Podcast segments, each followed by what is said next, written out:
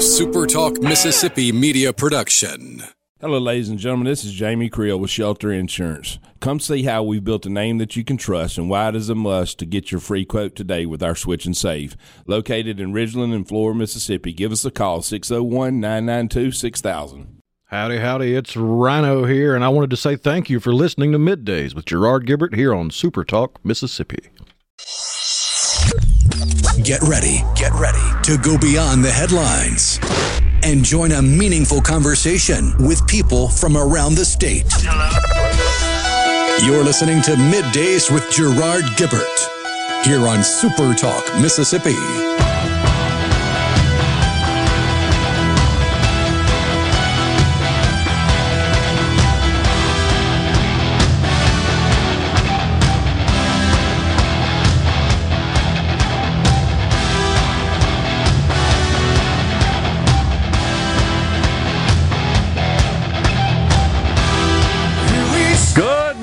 Everyone, and welcome to Middays, Super Talk Mississippi. I'm your host, Gerard Gibert, along with Rhino, the returning Rhino, in the Element Wealth Studios, guiding you through the middle of your day with facts, fodder, and fine music. Morning, and welcome back there, Rhino. Howdy, howdy.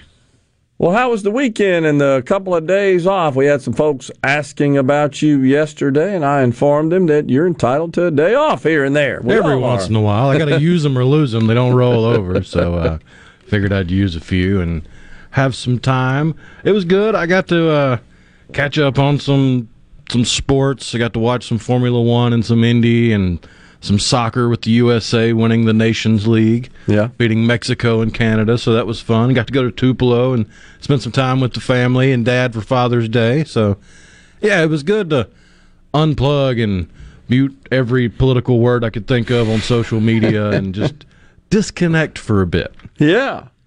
Well, what about Father's Day? What'd you do? Uh, well, we went to Red Lobster with Uh, the ninja nephew and the littlest wonder niece and my older brother and his oldest, my oldest wonder niece and her boyfriend and my little brother and his bride. And I got to pay for Dad's dinner. Okay. So it was all good. And uh, then went to church yesterday morning and went and had lunch. It was, just, it was a good time spent by all. Yeah. Well, good. Yeah, it was a good, uh, good weekend. Finally, it looks like we got this severe weather out of here. Somewhat. There's still a chance for some in the uh, southernmost South. portions of the Magnolia State today, but it doesn't look like it's going to be as severe as it has been. I'm, uh, I guess, a little weary from stressing out over that. It's, it seems to have always been in the wee hours of the morning, as they say. And a couple of times there I sprung up from my bed. Of course, you were off Friday, but Friday morning was really bad in, in my area. And it was like three o'clock in the morning. Oh, yeah. Sprung up, opened the curtains, and looked outside, and it was like it was daytime with all the lightning, honestly, and strong winds come through, debris stuff. I fortunately did not lose power. Lots of Mississippians did. And uh, Haley Forsackerly was on with Paul Gallo yesterday discussing that, and Public Service Commissioner Brett Bailey has uh, expressed his frustrations and been in contact with Entergy. Not sure what's going on there. A friend sent me a text that they received from Entergy. Says they have eighteen thousand five hundred fifty-nine customers remaining without power from the weekend storms. The damage to the electrical system is extensive, is how they describe it. They said restoration times for customers that can safely take service in the Jackson, Meridian, Rankin, and Clinton areas are expected to be by ten p.m. tomorrow, Wednesday, June twenty-first. Currently, over twenty-three hundred workers have been engaged in the effort to restore service. This number includes line crews, vegetation crews, damage assessors, and support personnel from both Entergy and their third-party contract partners. The company expects to have an additional one hundred forty-five line workers arrive on Tuesday that will be strategically placed in the areas of biggest need. So I'm assuming they're coming from neighboring states, power systems. Oh, yeah. Typically how that works, as, as um, is the case with uh, our power companies. They will come to the aid of the neighboring states when there's no issue here, and there are in the other states. So I know there's some reciprocity that occurs there. But it's been a hassle, a pain for a lot of people. I'm certainly aware of that. As uh, I think we all know somebody who's experienced something. Big old hail came through, did a lot of damage to some parts of the state, had five inch hail. Jeez. Got to believe that would certainly ruin your roof, oh, your vehicle, yeah. et cetera. So, unusual uh, for June. I can't recall that sort of severe weather coming through in the month of June. It's unusual. And then, then, of course, it's hot out in Texas and other parts of the country. Where are the climate cult people? They got to be just absolutely ecstatic about this, right? No, they're they're busy being found guilty of setting fires in California. Saw that. As part of the political event, right? Joe Biden out there. How crazy is that? That and, of course, defacing priceless artworks. They like to do that too, right? Oh, yeah. Stephen McCraney, executive director of MENA, will join middays at eleven oh five, and then Joel and Natasha from America's Roundtable radio program will come talk to us, dial in at, when are they coming on? twelve twenty today. That should be an interesting discussion because Hunter Biden, wow, he's pleading guilty to some tax problems at a minimum. We'll see where that goes. Federal tax charges. Apparently, there's a deal with prosecutors, a year-long investigation of Hunter Biden, the president's son. Misdemeanor tax charges. Zero about the Burisma scandal, the laptop, et cetera. Nothing on that front, but, uh, you know, you got some misdemeanor charges that the uh, president's son is going to have to deal with. Must be nice to owe the government millions in back taxes, and uh, it's only a misdemeanor. I don't get that. And I, I know there's some idiosyncrasies associated with tax evasion and t- just outstanding tax bills, amounts owed. And I'm uh, I haven't researched that in a while, but I know there's some uh, some rules around that, some law around that, whether or not it's felony or misdemeanor. But yeah, this is just a misdemeanor. It has captured the attention of the media, certainly on the right, what little right leading media there is. But well, having muted a big chunk of political talking points on social media, all I've seen is the submarine. Yeah. How about that? That is wild. What's the latest? Uh, so far, they still haven't found it, and uh, the time allotted for emergency air is quickly running out. ninety-six hours, I believe? I believe right? That was the upper bound. Okay. It was between seventy and ninety-six hours. Total. And usually that, I mean, if I'm not a scuba diver or any kind of expert in underwater anything, but from what I understand, part of the training for, say, cave diving is if you get stuck, you have to force yourself to not panic because then you're burning more oxygen. True. By hyperventilating. Yep. And I doubt many of the people on board are professionally trained, so yeah, the the upper bound of available oxygen is probably not what they have.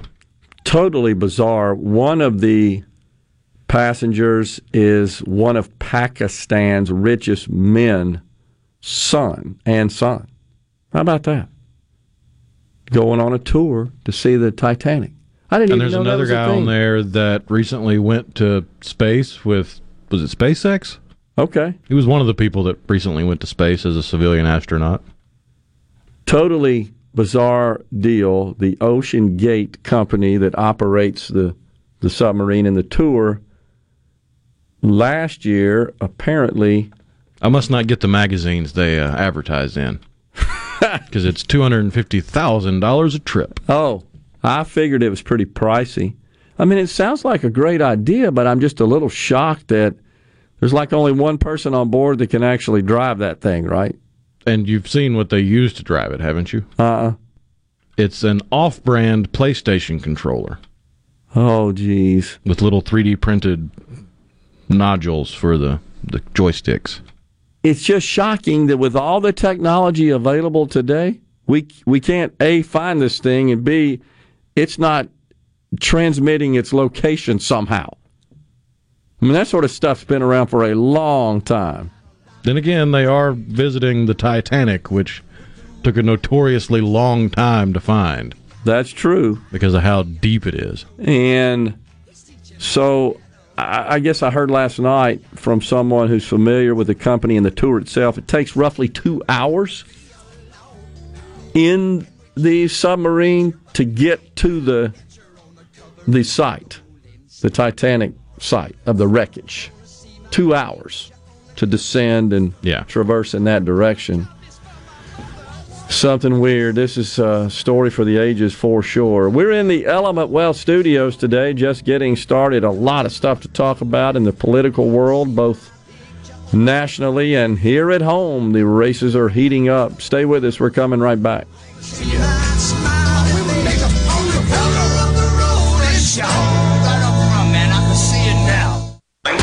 Middays with Gerard Gibert. What? what? This is... awesome. On Super Talk Mississippi.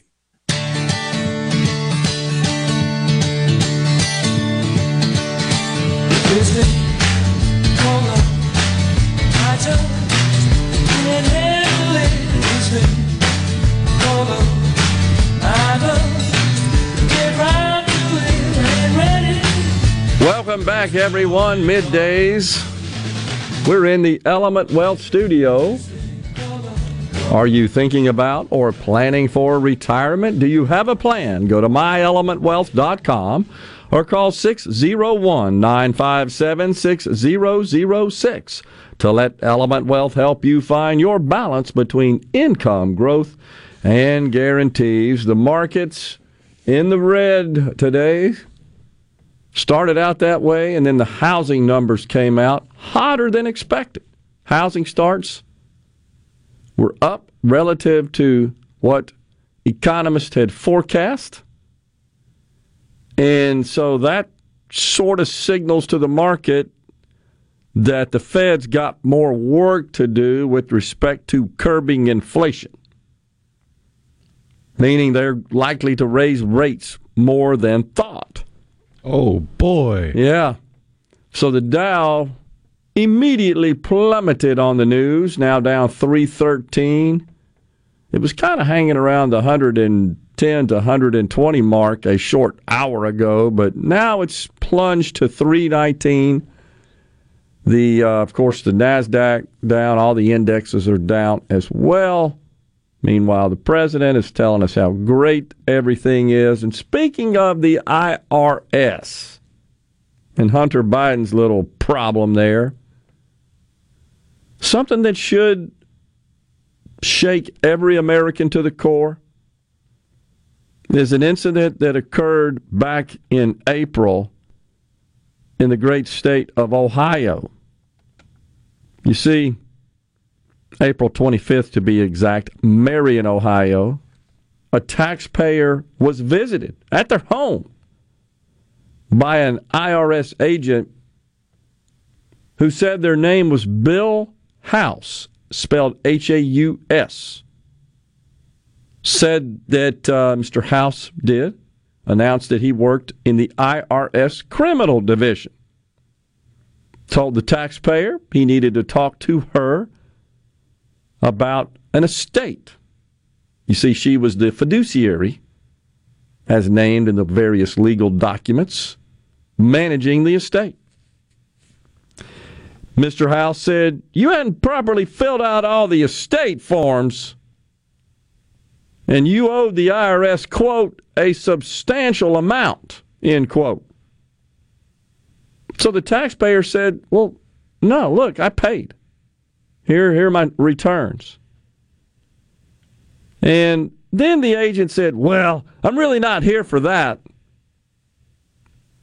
It's this is really about some delinquent return, supposedly, related to the owner of the the estate, now the decedent. So the taxpayer called their attorney. And the attorney said, Mister House, you need to leave. He replied to the attorney, I am an I R S agent. I can be at and go into anyone's house at any time I want to be. Folks, you hear what I said there? That's from an I R S agent. They can just bust up into your house and camp out as long as they want. Is this America? Oh, but have no fear, Rhino. Joe's going to add eighty thousand more of these fools. That should shake everybody to the core. Oh, but the Democrats say, no, we haven't weaponized the various agencies in federal in the federal government. Nah, nothing like that. So Mister House finally left. But he threatened the taxpayer. I'm going to freeze your assets and put a lien on your house if you don't satisfy this outstanding balance, these supposed delinquent tax returns related to the decedent, within a week. So she called the police. She went a step further, did the taxpayer. Said, this sounds like a scam. It does. And the police ran the license plate, did a, did a license plate check to verify his identity. And though he identified as an I R S agent, police said his real name isn't House. He used an alias. And the, the police, suspecting a scam, warned that if he came back, he's going to be arrested.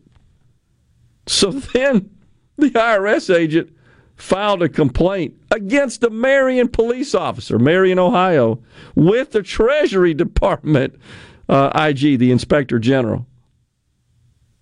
Unbelievable. So the House of Representatives, Jim Jordan, sent a letter to Mister House's, his alias, the I R S agent, supervisor at the I R S, who clarified she owes nothing, by the way, and said, in what has to be the understatement of the year, maybe the century, uh, things should have never gotten this far. So the following day, the taxpayer gets a letter addressed to the decedent of the estate. She, again, remember, is the fiduciary for the estate. Stating that, hey, the, the delinquent, the decedent is delinquent on several individual ten forty tax returns. So the taxpayer said, that's just not true. Nothing's owed. And was notified then the case was closed. Just like went away. Man, this is scary. This is scary. This could happen to anyone. I've shared this before. I had a similar, much smaller, less egregious example where I got a call out of the blue. It's twenty-five years ago from, at the time, was my stockbroker. I had a little bit of money, honestly. Gerard, your accounts have been frozen. What do you mean they've been frozen? The I R S froze them. What for? I don't know. You got to call them. So I called the Memphis office at that point, handled this area. Memphis sent me to a local agent here in Jackson who called and said, yeah, the problem is, Mister Gibert, we got this money sitting here in an account where you paid in taxes, but we don't have any returns associated with those funds. What do you mean you don't have any returns? I sent them. We don't have them. Well, I got them right here. I show where I filed them. Now, back then, honestly, like most people, I just drop them in the mail. This is before e-file. Just drop them in the mail. And the agent said, well, I live in your area. Where I'm, I'm, I told him I was at my office. Well, I, I passed by there on my way home. What if I stop by and get off at four thirty? Sure. Stop by. Looking at my returns, which I had ready there. It was three years of returns. And, of course, when you own a business and you got business income, those returns can be a little lengthy and a little complex, more so than the normal, I just get wages in a W two. And she's sitting there flipping through them and says, well, uh, I guess you didn't do these since I talked to you two hours ago. Yeah, I didn't do three years of tax returns in two hours since you and I talked. And so she took them and filed them. They called me a couple of months later. Oh, by the way, you overpaid, like seven hundred fifty bucks. Great. Send me a refund. Oh, no, the statutes run. What if I owed? Oh, you'd have to pay. What can I do? Call your congressman. Right. It's so crazy. It is. This is scary. It's almost like it's been a perpetual shakedown for as long as it's been in existence. Yeah, it's way worse now than it was twenty-five years ago. I can't help but think about the Obama era. Was it Lois Lerner and her smug face up on the hill?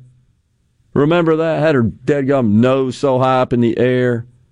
And that was because the I R S was denying applications for five oh one c three nonprofit status to conservative organizations. It was just clear as day. And she was just up there testifying. She was called to the Hill to do so. And she didn't flatly deny it, but she certainly didn't come clean. She didn't appear to be either apologetic or or show any remorse for that action. This is scary, in my view. This person shows up under an alias and says, oh, yeah, I can just stay here. Tells the lawyer that because I'm an I R S agent. That's total horse hockey. Very disturbing.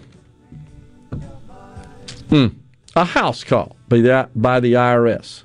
It's not right. It's Get not, their card, call a local attorney, and don't talk to them. Yep, exactly. And this person will let him in, was being accommodating. Hmm. The federal government can and will lie to you. Don't let them. Wow. We're taking a break right here in the Element Wealth Studios. Don't forget Stephen McCraney from MEMA coming up at eleven oh five. We got to dig into the uh, state elections as well here, Rhino, because they're coming up pretty soon. Stay with us.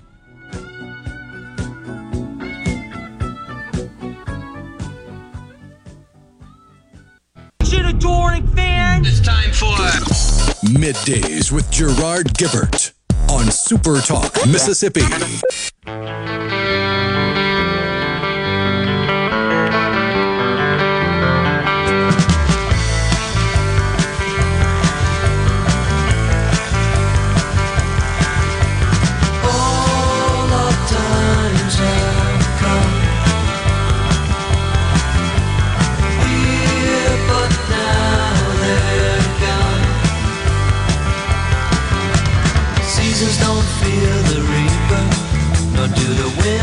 Welcome back, everyone. Midday Super Talk Mississippi.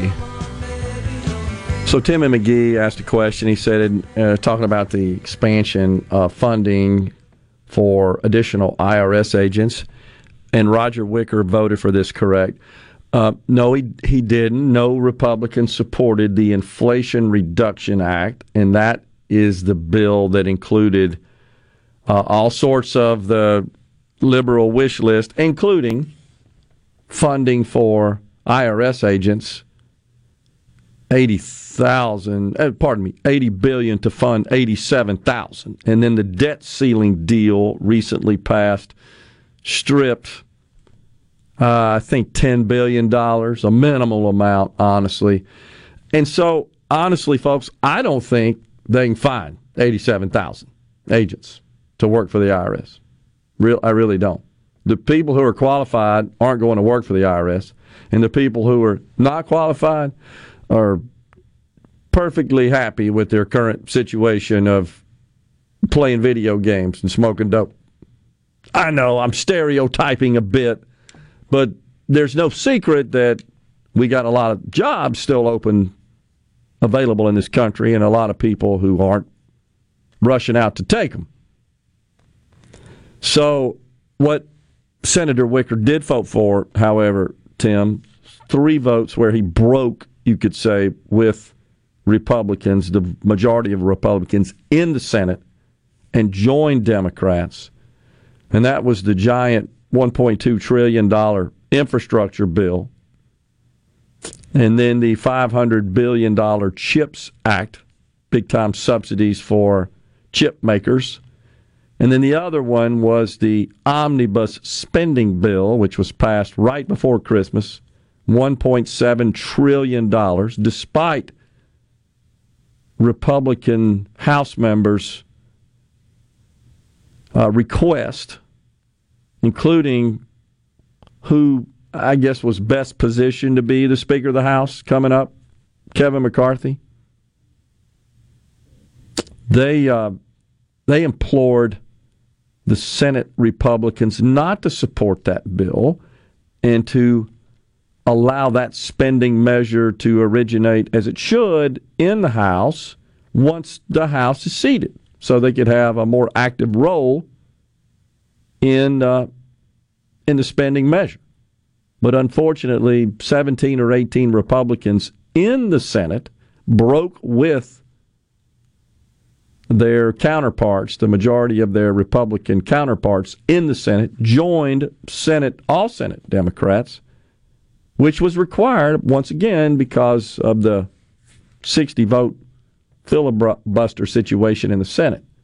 So it was those three measures, just to be clear, that Senator Wicker was in a minority of Republicans in the Senate in supporting the Democrat-authored, sponsored legislation necessary to get those measures passed into the president's desk for enactment.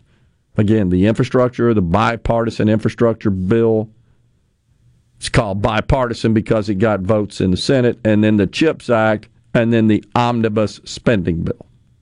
The Inflation Reduction Act, which Joe Biden is, is quick to point out was a huge accomplishment on his part, and is blasting Republicans because they seek to repeal some of its provisions, that garnered zero Republican votes in either chamber.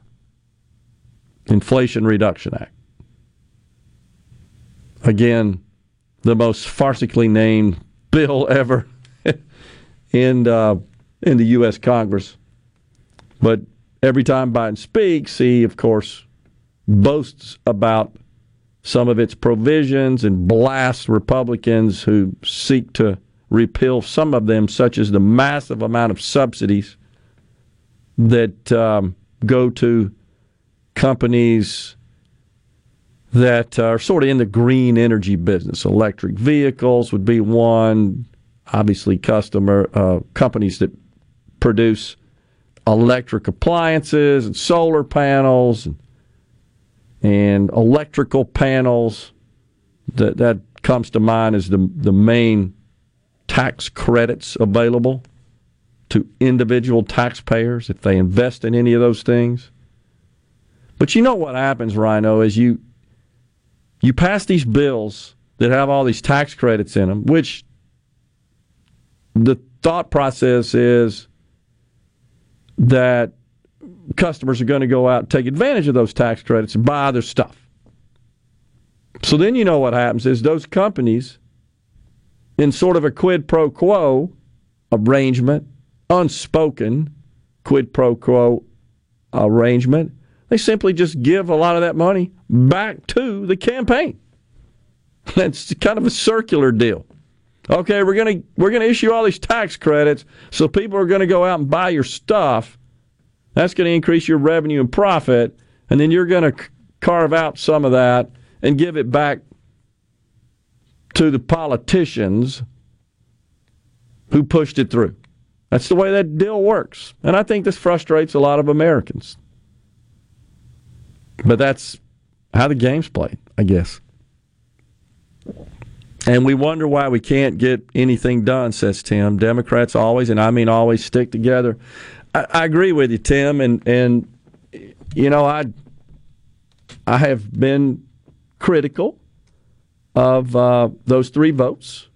Objective analysis, I think those were bad pieces of legislation, and I wish they had not passed. And honestly, the and as I recall, Rhino, and I don't remember which one, but it was seventeen, eighteen, nineteen Republican senators that joined with Democrats to get those three measures passed. One of them had seventeen, one of them had eighteen, one of them had nineteen. But it's it's the same group. If you look at it, it's the, it's the exact same names appear on the list of Republicans that support it, including Mitch McConnell, the Senate minority leader. It does appear that he obviously wields influence over this group, and uh, seems like he, for some reason, never really heard any any logic from him, um, any explanation, I should say, from him as to why he supported those Democrat measures. But something's going on there, and he was able to bring with him this handful of other Republicans to get that stuff passed. Blaine and Jackson said he would have been hog-tied at my house. Just saying. Talking about the I R S agent. Mike from Madison says, yeah, it was Amazon's space run. The C E O of the company is on the submarine. Yeah, that's what Rhino just said. Appreciate that. Mike. Well, he was correcting me. I thought it was SpaceX, but okay. Yeah, it was Amazon. Yep. Gotcha. It was one of those. Gotcha, yep. Fox News covered this last night, says Carol in Starkville. It's not an easy task to locate with depth, visual, et cetera. Yeah, I, I, I caught that as well, Carol. It, it just seems to me like that there would be technology available. I'm shocked there's not, to keep tabs on a vessel under the sea like that. Not sure. Well, more and more information has come out from previous people that got to experience the same exact dive with the same exact company, and apparently it's not unusual to lose audio communication contact with the people in the sub. Hmm. Interesting. Didn't know that. Really crazy. Washington politicians are just like professional wrestlers, all political theater, says Ken in West Point. McConnell playing both sides and keeping the benefits from both sides on the ceasefire text line. So in Mississippi, a uh, bit of an announcement in that former state representative Dan Eubanks has filed as a candidate for U S Senate in the twenty twenty-four election in Mississippi. So he would be a contender for the seat currently held by senior Senator Roger Wicker. So that's interesting. He has uh, certainly filed officially, and he is a candidate. So he kind of wondered when he did not announce that he was running for re-election for his House seat uh, in the in the State House of Representatives, and now we know why. He intends to run for U S Senate. He's a two-term state lawmaker. He said, I've been praying for this uh, for about for about the last year, and every time it kept coming up, this is what you're supposed to do. He said that yesterday. Part of my decision to run is my disappointment in the way Senator Wicker has been voting. I just had a real issue with a whole lot of the direction he's been taking. I don't think it accurately represents our people here in Mississippi. It certainly doesn't represent me. He said it's top of the list of priorities, if elected to federal office, would be to rein in the national deficit. We can't continue to print money at the rate we are printing it. He said the world is taking note. We're stepping aside for a break right here in the Element Wealth Studios. We're coming right back with another segment. And then after the break at the top of the hour, it's Stephen McCraney, Executive Director of MEMA.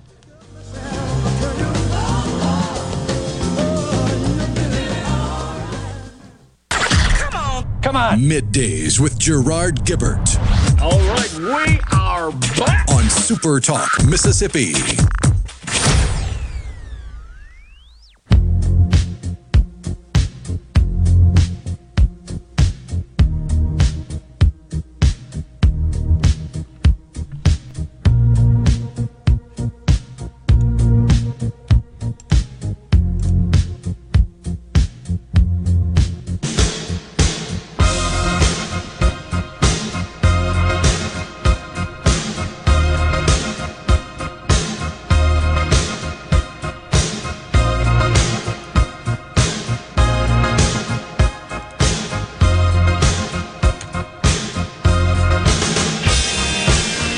Welcome back, everyone. The great Don Henley. Dirty laundry. That's what we do here, right? That's what he's talking about. To a certain extent.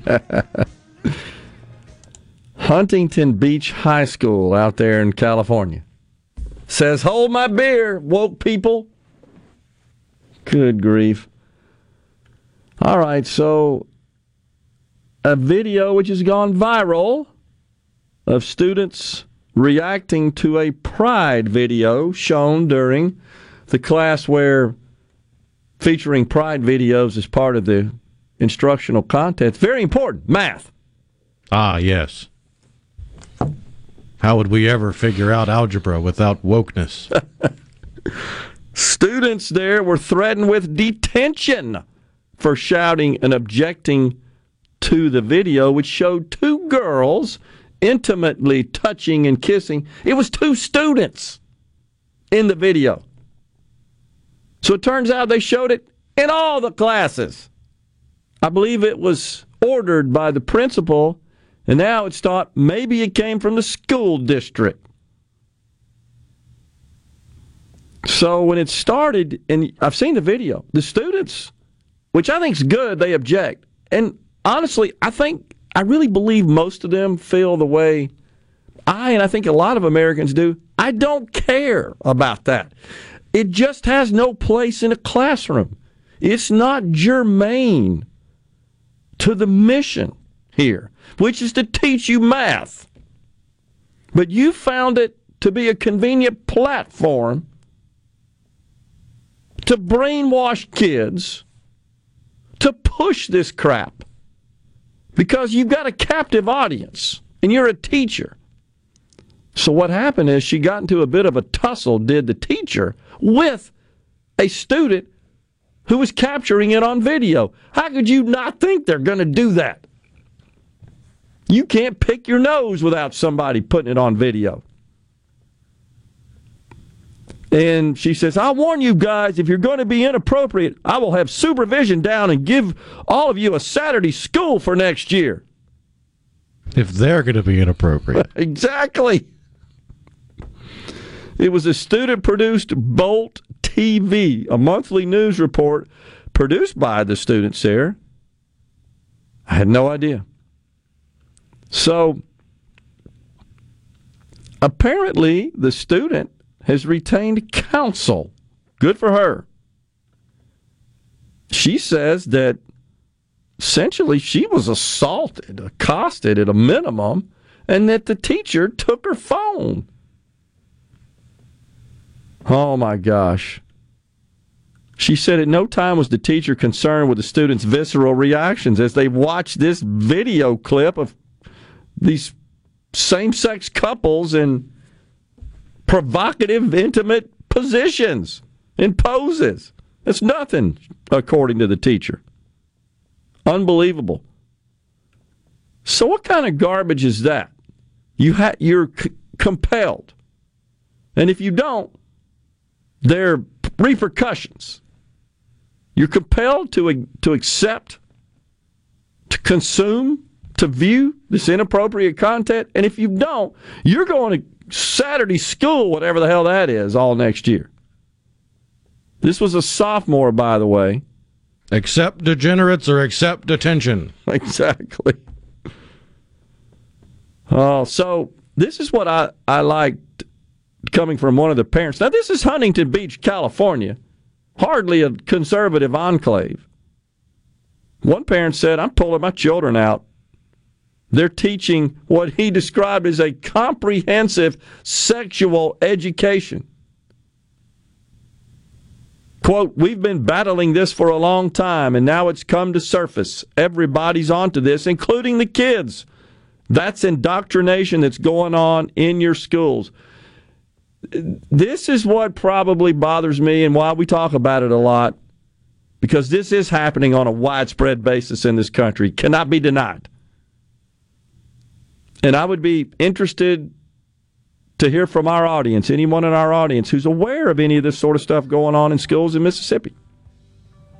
It, it'd be hard to believe that it's not, given that it is going on there have been numerous reports of this sort of stuff going on in numerous states, multiple states. Well, considering there's only three hundred sixty-five days in a normal calendar year, but if you look at the national days, there's one hundred twenty-seven devoted to the degenerate lifestyle of the alphabet soup community. That's true. Yeah. This is what I this is what bothers me is the the party line response from the school district. The Huntington Beach School District is committed to fostering a safe and respectful environment where every student is provided an opportunity to learn. It's the same damn word salad message every time. We're committed to rah, rah, rah. Like, no, you're not. You're committed to shoving this junk down everybody's throat. We're taking a break for Fox News and Super Talk News. Stephen McCraney from MEMA up next. Get ready, get ready to go beyond the headlines and join a meaningful conversation with people from around the state. Hello. Hello. Hello. You're listening to Middays with Gerard Gibert here on Super Talk Mississippi.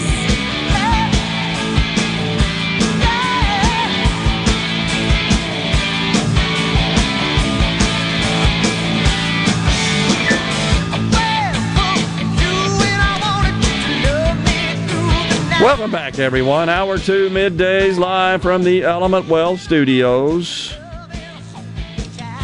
It's a Tuesday in Mississippi. We welcome now Stephen McCraney, Executive Director of the Mississippi Emergency Management Agency. So um, thanks for coming in, Stephen. Yes, sir. Thank you.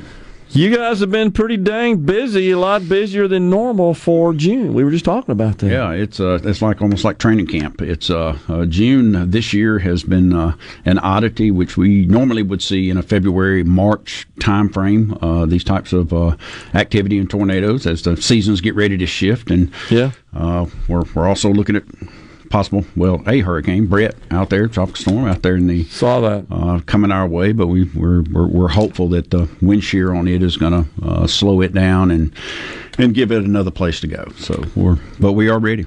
What uh, what are the good folks at MEMA doing right now in the wake of the storms that have impacted uh, several areas of the state? The most right. recent we were talking about um, last night, overnight, yes. down on the coast, yes. Moss Point, Jackson County area. Significant damage to a yeah. small area, but big-time damage. It is. And uh, it, it just takes one uh, tornado to get on the ground, the one over in uh Uh, we, we look at you, ask me, what are we doing? You know, of course, we're still working Rolling Fork and uh, Amory yeah. and those storms. We have a, a joint field office with FEMA uh, here okay. uh, in the state. So we, we certainly have our, our public assistance folks and individual assistance folks out there. We're we're trying to get mobile home units into those areas to get those uh, folks' uh, lives back to um, uh, where, where where they can be functional. And then Uh, when we look at what happened yesterday, uh, well, last yesterday and night before, this all runs together. So it's uh, uh, looking at Jasper County as uh, we had a tornadic event uh, go through there. Uh, Lewin, uh, the metropolis of it, and a little bit north of it, uh, just pretty, pretty much decimated. Little hills and hollows, but I tell hmm. you what, that that one was a, a three that went through there. They're looking at one forty-five to one fifty-five mile an hour winds uh, that, that came through there, and just uh, uh, it doesn't matter if you were in a brick house. It doesn't matter if your house was wood. It put it on the ground and put it in rubble, and so uh, mm. uh, one uh, fatality there. Um, um, but uh, seventy-two homes right now is what we looked at yesterday. We're trying to refine that number uh, in uh, Jasper County today. We had eighteen people in the hospital. Um, and uh, we're, we're we're trying to get everything together to see if we can uh, meet a declaration for the state mm. of Mississippi. It takes about five point two million dollars worth of damage uh, for us to uh, get a declaration. And then you had Edwards, uh, uh, I think uh, Hinds County down yeah. in Utica called me about an E F one yesterday uh, hmm. that was uh, happened a couple of days ago, just got confirmed as an E F one. So we're currently rolling up all those damages. And then down on the coast uh, uh, late last evening. Uh, very, very tense situation, but we have uh, some uh, folks from MEMA that are down there assisting with damage assessments this morning because it happened during the night. You got we started rolling about eight thirty. Also getting uh, MCDEMA, the uh, Local Emergency Managers Association, they're uh, getting some damage assessment crews out there to assist uh, Jackson County. So we want to get a good picture of what's going on. Estimating one hundred uh, homes and businesses and whatnot that possibly could have been impacted out of that storm. Now, your organization doesn't have direct responsibility for the power. That's the responsibility of the of the power providers. That's that's power that's, companies. That's correct. Do yep. you do you coordinate with them? Absolutely. We we have uh, sixteen emergency support functions which sit in MEMA when we activate that State Emergency Operations Center, and one of those is uh, utilities, whether sure. it's water, um, uh, things of that nature. And so, absolutely, some great coordination with uh, all the E P As in the state. Uh, we know them by name, and uh, we have district um, um, area coordinators that are out within those districts, and they, of course, are as well as, as uh, on the ground. But uh, we are coordinating with them. And at the height of this, if you go back to the twelfth, uh, um, you know, June the twelfth through the seventeenth, uh, you know, every day a storm, every night a storm. You know, you get a break at some certain time, and uh, those damages have been rolling up. We, we, we were up to one hundred seventy, one hundred ninety thousand, and then it rolled back down to one ten, come back up, come yeah. back down. So we're we're we're right at about twenty thousand right now, okay. and some some folks have been without damages, without uh, uh, electricity for about uh, five six days. Wow! And and uh, if they're on SNAP benefits, uh, because you know six seven hours without power, you start losing food and other things. All they have to do is call that one eight hundred number. Uh, it's it's eight hundred nine four eight three zero five zero, and they can actually uh, get some benefits loaded back on that card uh, um, that was turned on um, uh, just about two days ago. Gotcha. So, all right, tell us about the new the new MEMA app. Yeah, we've got a, a new app out there that, that gives you some features that lets you know who your local uh, emergency management director is at the at the county level. Uh, you can also um, uh, go in there for, for tips for how do you get prepared. And I, and I think, uh, you know, central Mississippi and northern Mississippi, this is kind of, uh, well, I'm not going to say a new thing, but, but you got to prepare for these uh, tornadic and high winds that have come through.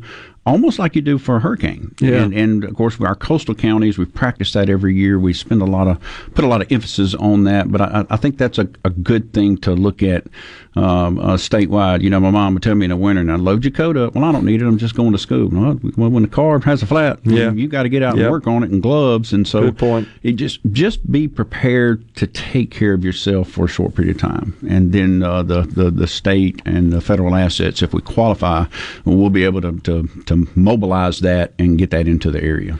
So I'm looking at the, the screenshots uh, of the app presently, and looks very comprehensive, easy to use.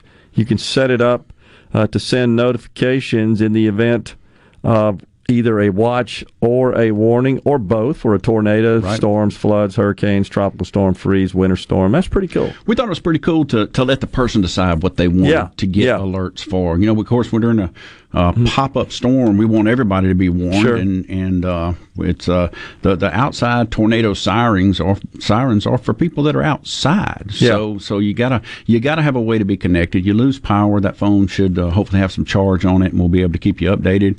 And and we're going to enhance this. Uh, I, th- I think it's a, a great opportunity. My as my as my mom says, you know, I got to circle around where you live, and I got to circle around where I live, so she can keep up with what's happening sure. to me. And you you can call somebody. I remember.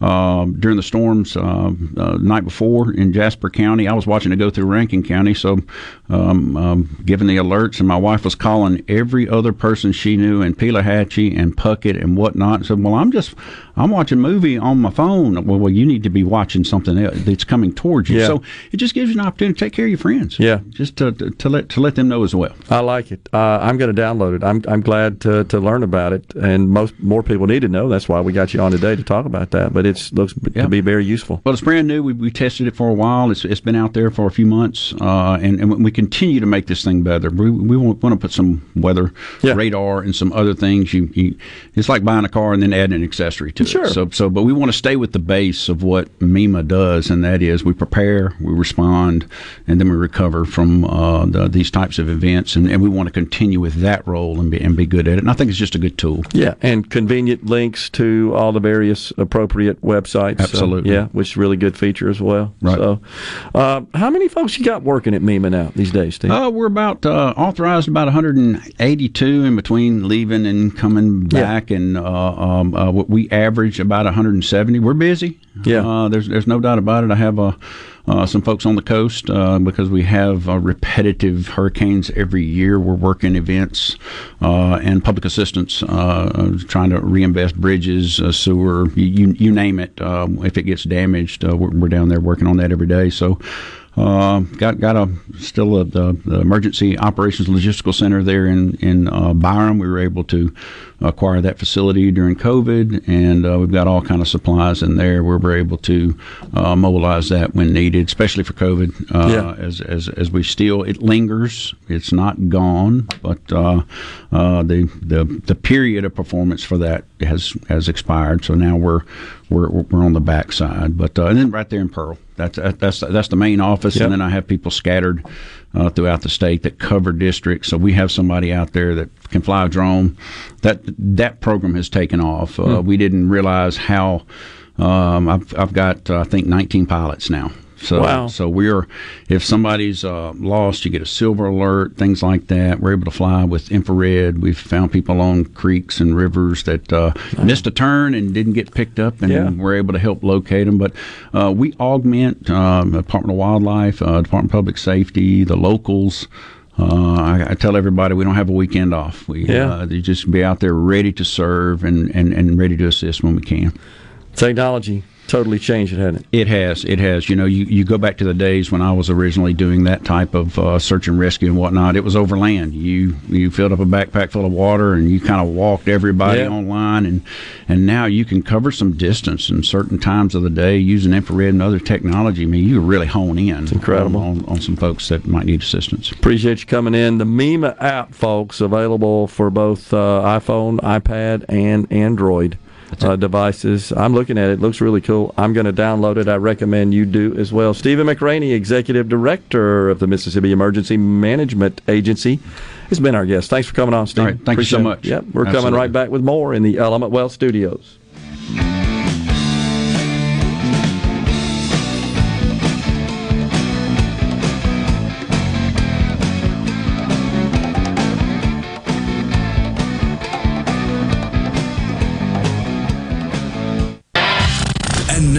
The talk that keeps Mississippi talking. Now, now, on to the real part. Dynamite! On Super Talk Mississippi.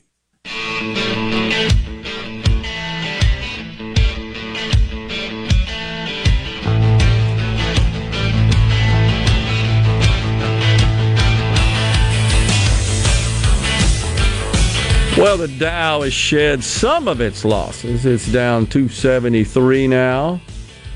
It was down three forty right before we started our interview with uh, Stephen McCraney from MEMA. Appreciate him coming in. The app does look pretty cool. Took a look at it. That's uh, it's a good idea, I think, to incorporate all the various information and data one would need from an emergency perspective in a single tool. That's a good idea, I think. So I mean, that's the direction the majority of popular apps are heading at the moment, is they're trying to get as many features and capabilities under one roof as they can. Yeah. I mean, so that it's a one-stop shop. And honestly, uh, Rhino, that's been a trend in, in software design, user interfaces for some time. Oh, it's yeah. just easier said than done, uh, obviously. But, um, but it looks pretty cool. So we were talking about this crazy stuff from Huntington Beach, California, where uh, at a high school there, tenth grade math class, a student captured on her phone the uh, the playing of a video in the classroom that featured sexually explicit scenes, students themselves in the school, um, sexually explicit that happened to be gay, same sex. Sexual interactions, totally inappropriate for a tenth grade. And Rhino, if you listen to the, if you listen carefully to the video, that's not gone viral, right? Of course, everything does. It's got a lot of sizzle to it like that. You can actually hear the students say t- the teacher's name, "Hey, Missus So-and-so, you know, we're children," something to that effect. It doesn't care. just indifferent to that. There, there is no such thing as age-appropriate anymore when it comes to the left's twisted, radical, sexual, ideological agenda. There's no, which is why I laughed when she said, "If y'all are going to be inappropriate," they they don't think anything is anymore. There's just no age-appropriate aspect of any of those thorny issues. I, I don't understand that. I, I can't even wrap my head around it. It's because the left is made up of simple-minded fools. When they see a rainbow, it must be good. I guess you're right. Well, there, there's certainly no consensus on what's good, what's bad, what's appropriate, what's not, what's passed, what's failed, et cetera. What's what's e- evil versus what's virtuous. It's happening, and this is on the ceasefire text line, in the little old town of Tremont at both the elementary and high schools. That's why I pulled all three of my children from there. They are homeschooled now. My oldest boy graduated a year early. Others are on track also. That's on the ceasefire text line.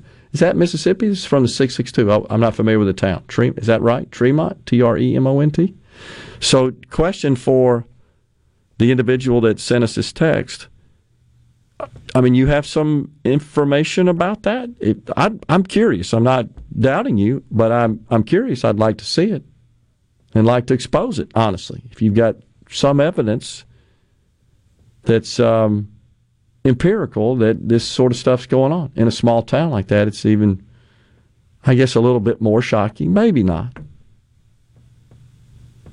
So I played last week. I can't remember, Rhino, if it was with you or, or Will, but it was the um, it was the big Air Force military celebration of Pride Day, and this video was from that we played was from um, I think a lieutenant general, if I'm not mistaken, that is the the head person in the ranks at the new Space Force that Donald Trump formed, and it's a video where she talks about the need to embrace the L G B T Q community in, in the Space Force. The Guardians is what the members of the Space Force are called, whereas members of the Army are called soldiers, and the Navy, sailors, and in the Air Force, airmen, Marines, Marines.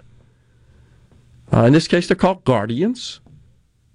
And she goes on to discuss how necessary it is for the military to embrace the L G B T Q community because it is, quote, a force multiplier and a wartime, a war fighting, pardon me, war fighting imperative. Now, I, I can't comprehend why it's necessary to embrace the L G B T Q community. I'm not necessarily opposed to them serving in the military. I don't see it as being like integral or critical to being prepared to fight a war. I, I struggle with that one. But what she says in there that was a bit shocking to me is that it's also important to embrace because uh, the recruiting efforts falling short of goals. And she made a statement in there that really caught my attention. I don't know if this is true, but said between nineteen those born between nineteen ninety-seven and two thousand four, twenty percent, twenty percent identifies L G B T Q. twenty percent? That sounded high to me. twenty percent. It's almost like it's a social contagion and a trendy fad for teens. Exactly. So I, I got a little curious about that. And I came across an article, a report, honestly, not an article, but a report about a poll done in the great state of New Jersey, the Garden State. And they say, so they polled high school students. No, pardon me, elementary school, elementary school students. They said that the number who identify as non-binary, they're not a female, they're not a male, it's up four thousand percent over the last four years. sixteen identified as non-binary during the twenty nineteen twenty twenty school years. By twenty twenty-two twenty-three, it's now six hundred seventy-five. six hundred seventy-five Don't think they're a, a boy or a girl. six seventy-five.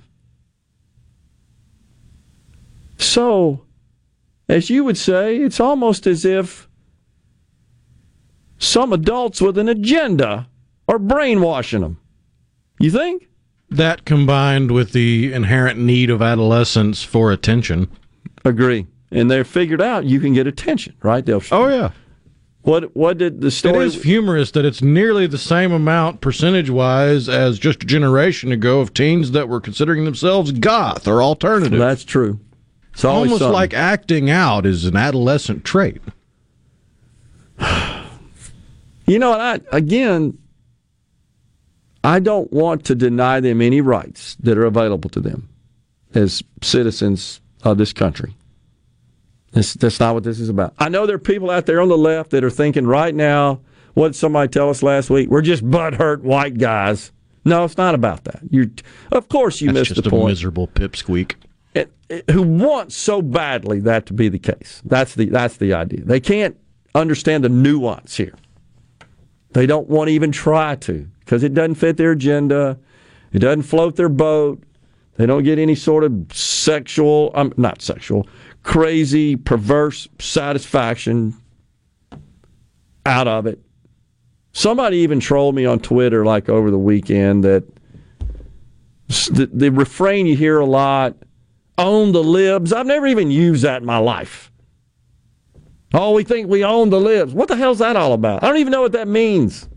I've never said that's that in my life. Somebody that spends entirely too much time wrapped up in how they appear online. Okay. Who, by the way, won't reveal their true identity, as you know. They have a fake monitor, moniker. Commie cowards. You got to love them. But I think you're right. It's a tension. And the adults know, oh, we can get to them by offering more attention, paying them more attention. So remember the story we shared about a year ago? They call it love bombing in some school district up north, where once a kid even starts hinting, thinking, looking, anything just remotely close to maybe being different in their actions or their words than their biological gender, they then start what they call love bombing them, which is that they shower them with emails and attention and affection and praise. Oh, we're so glad. It's such a great, momentous occasion. You're coming out. Even though, according to the Cleveland Clinic, love bombing is a form of psychological and emotional abuse. How about that? Cleveland Clinic said that. Well, when you think about what they're doing is and what the agenda is, I'd have to say they're right, because what happens is, oh, wait, if I go mutilate my genitals, I'll get more of this, right? So then they say, well, I'm kind of miserable, like a lot of kids are at some point in their life because of some minor thing got them out of whack. Oh, I'm going to go just change my gender. I'll get love bombed and attention. You people that do this, you're sick. You're despicable. We're coming right back. Here it comes, here comes the thunder. The rolling, rolling, rolling, rolling. Here comes, here comes the thunder. Bring it on. Middays with Gerard Gibert. It is on. On Super Talk Mississippi.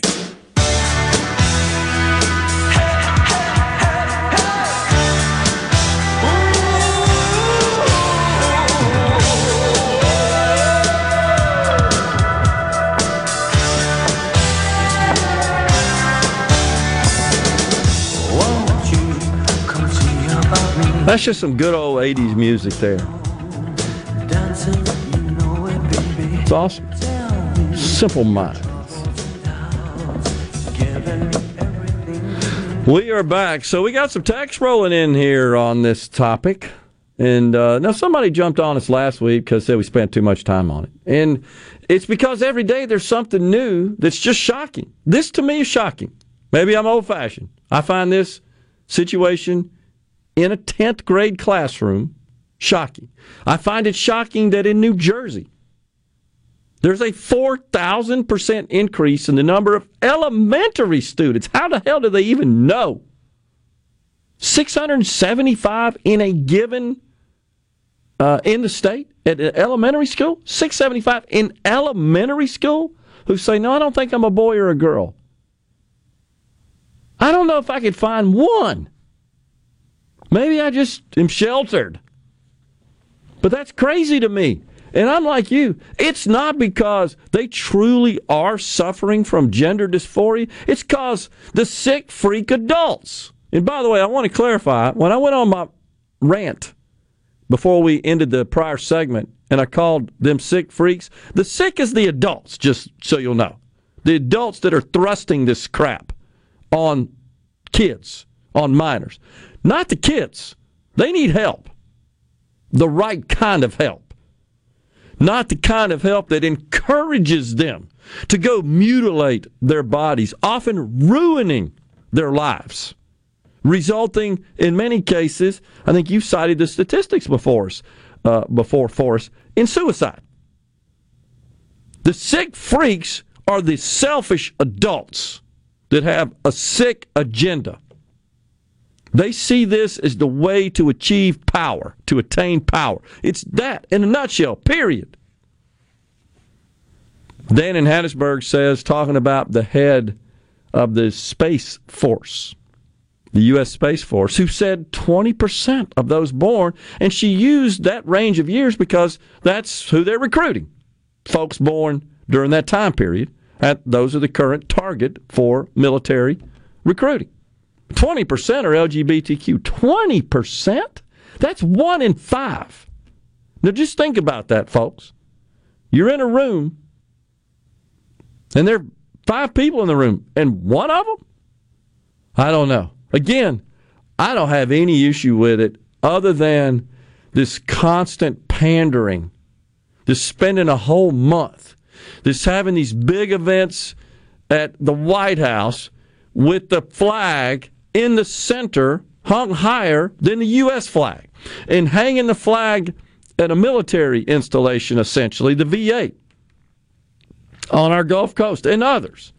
That's what I have a problem with. And all the branches of the military with all their various recognition and social media. And then the head of the Space Force saying, oh, it's essential for warfighting readiness. That's what I have a problem with. It's the Dodgers having to go back and forth and carving out a, a night, at, at least one,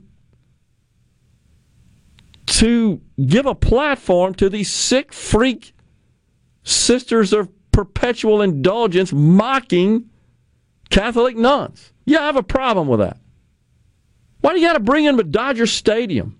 I don't care if they want to go do that crap, but, but why Dodger Stadium, which is a private organization? That's a business. It's the business of baseball. There were more people, by the way, outside the stadium protesting than inside the stadium, which was honestly somewhat gratifying. So was the fact that they got their butt beat in the in the worst thrashing in a game they've taken in forever. They got to be like fourteen to nothing by the Giants. It's almost like there was a little divine intervention in the baseball game, right? It's so it's that kind of stuff. Again, it's the people that are always telling you to stay out of my body and my bedroom and my business want to put it front and center every day. That's the problem I have with it. It's the government and a president who says, I'm going to unite everybody. But he only really panders to or appeases certain small demographics. Economically, it's the unions. In, from a, from a demographic perspective, of course, it seems like it's the L G B T Q community. They get more attention, more benefits, more privileges than anybody else. I'm all for equality. That's not equal. That's unequal. That's the problem. It's six hundred seventy-five elementary school kids in one state. Of those polled. Those polled. six seventy-five. I'm not buying it. Just not buying it. Dan says, I think she missed a decimal point. twenty percent is crazy high. I agree. I wish some would do a study to see if celebrating everyone's differences, whether it be L G B T Q or whether it be race or whether it be religion, is actually causing the divide. I don't have a problem with anyone wanting to be gay or transgender. I do have a problem. Kids, I don't have a problem with anyone's race. On and on and on. It's causing more of a d- divide. That's Luke and Flowood. So, by the way, just so you know, in the state of New Jersey, you know, they have a law that prohibits teachers, adults, to come in contact with kids where the kid, where the child, the minor, has expressed gender dysphoria or has expressed that um, they have tendencies to be attracted to the same sex. They're gay. You can't out them. You can't tell the parents. It's against the law. That... So think about that. You can mutilate a child's body with impunity. But if you tell the parents, your child's got a, an issue here you might want to address, they come arrest your butt. That's upside down. That violates the rights of students.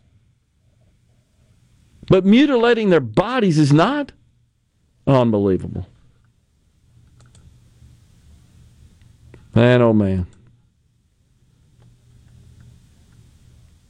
It's absolutely sick old folks. Tell it, says Blaine and Jackson. And Jackson. And I want to just clarify again. I'm talking about the parents that are using these children as their own little pawns for their own personal device, for their own personal gain. That is, so that, I don't want to hear this crap about corporate C E Os being so selfish and greedy. No, that's selfish and greed right there. When you're taking a, a child's future away from them, and you know you're doing it, all for personal political gain, that is the ultimate form of greed. How can you call that anything but being selfish, egregiously selfish? Gary from Tish, uh, Tishomingo says, Tremont, am I pronouncing it correct, correctly? It's Tremont, okay. It's about thirty miles east of Tupelo, close to Alabama state line. Thank you. Now, somebody said they would be shocked.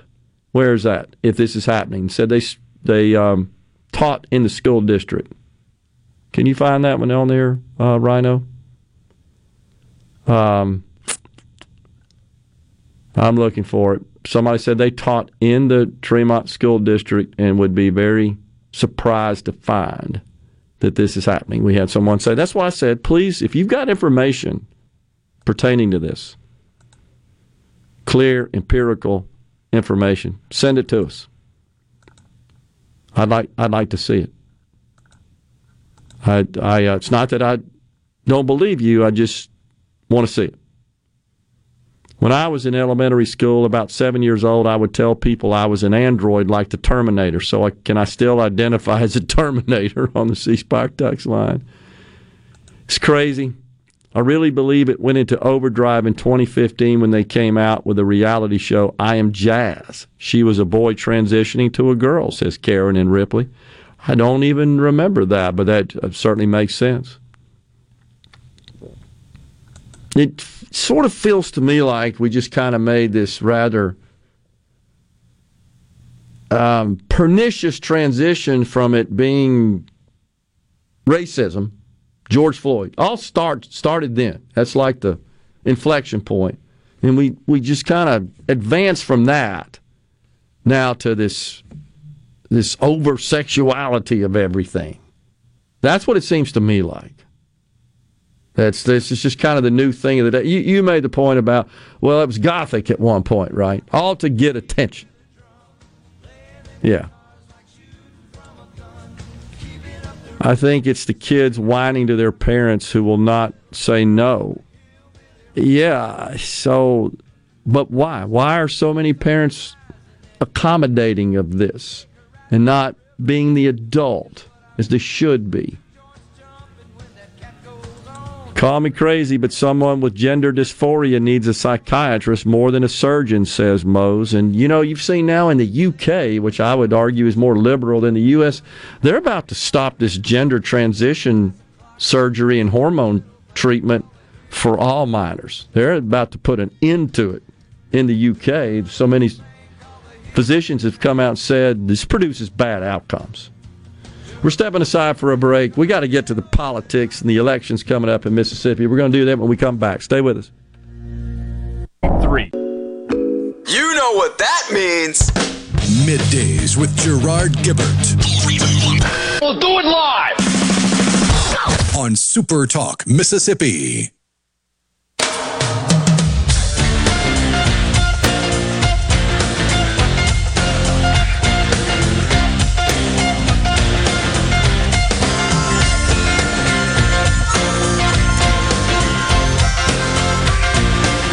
Okay, so I found it.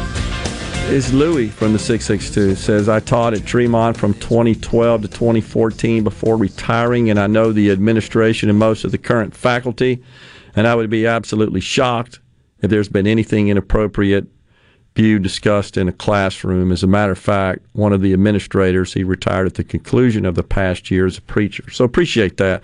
And I don't want to get something started. I just read a text because I, I am asking for folks, if you have evidence of uh, this sort of activity going on, inappropriate content, explicit sexual content being promoted, pushed, shared in the classrooms in Mississippi, I'm curious. I'd like to know. Uh, this has to stop. And we're, we're doing our children, I believe, a disservice, because we should be focused on what you need in the way of skills and tools to live a productive adult life. That's the purpose of an education. D- do you need to be accepting, accepting and tolerant, respectful, and appreciate the dignity of all people? Absolutely. But you don't have to. That, that goes both ways. That's exactly right. It's exactly right. Because stuff like what happened that we just shared in Huntington, that's totally intolerant. That's what that is. It's uh, it's it's inappropriate, especially when you go take a kid's phone, accost them, threaten them. That's intolerant. Simply because they were stunned as a tenth grader that you're showing this crap in a classroom. All right, um, we got the elections coming up here in less than a couple of months. Something that I noted, if I can find it here, uh, is that uh, you may have seen it. Governor Gavin Newsom, he took a bit of a, uh, a shot at my home state of Mississippi.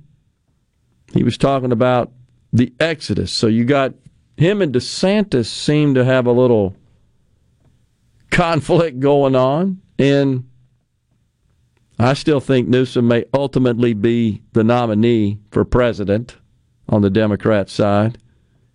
DeSantis was in California and was talking about the, the rather dour situation there in the Golden State with crime and homelessness and businesses shutting down because they can't function. A T and T just announced they're shutting down their flagship store at Union Square in San Francisco. And I told my wife last night, she and I had many trips, stays in in um, San Francisco, the city by the bay, because of the, the technology industry.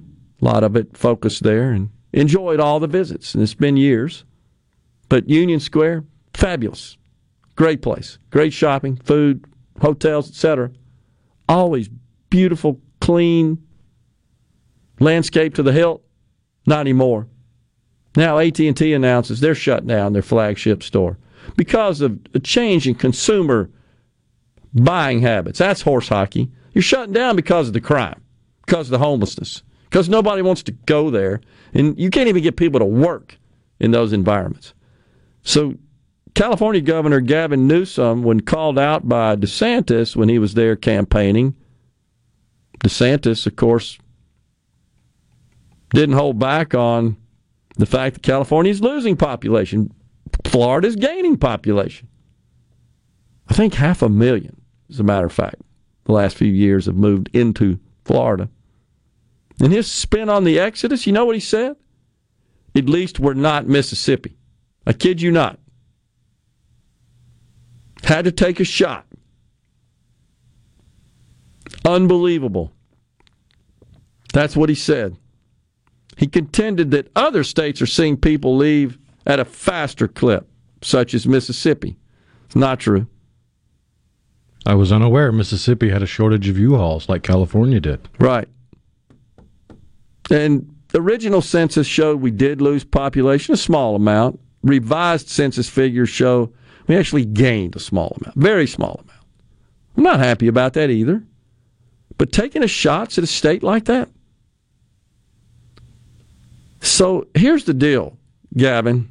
Long before you were born, California was blessed by the good Lord with lots of assets.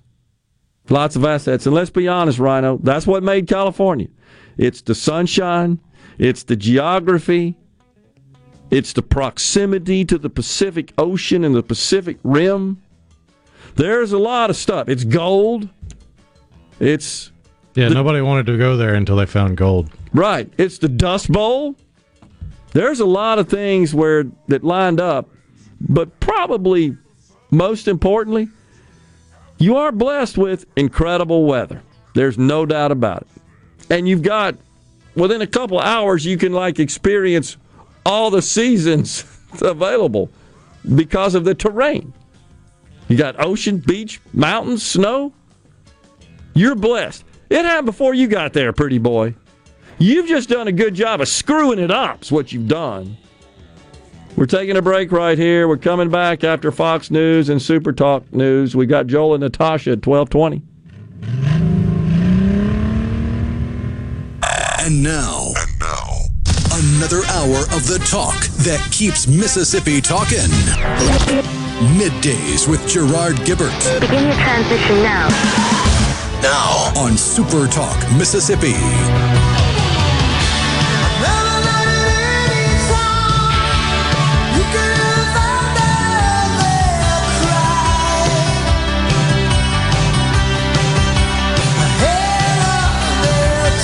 Welcome back, everyone. The afternoon portion of Middays is with you. Don't forget, we've got Joel and Natasha joining us at uh, twelve twenty from America's Roundtable radio program, co-founders of International Leaders Summit.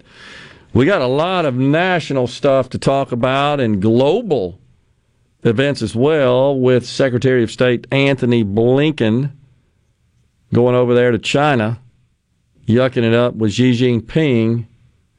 Some rather shocking statements made by the Secretary of State vis-a-vis Taiwan and their sovereignty. We'll get into that with Joel and Natasha. So, you know, the Mississippi Press Association had a candidate forum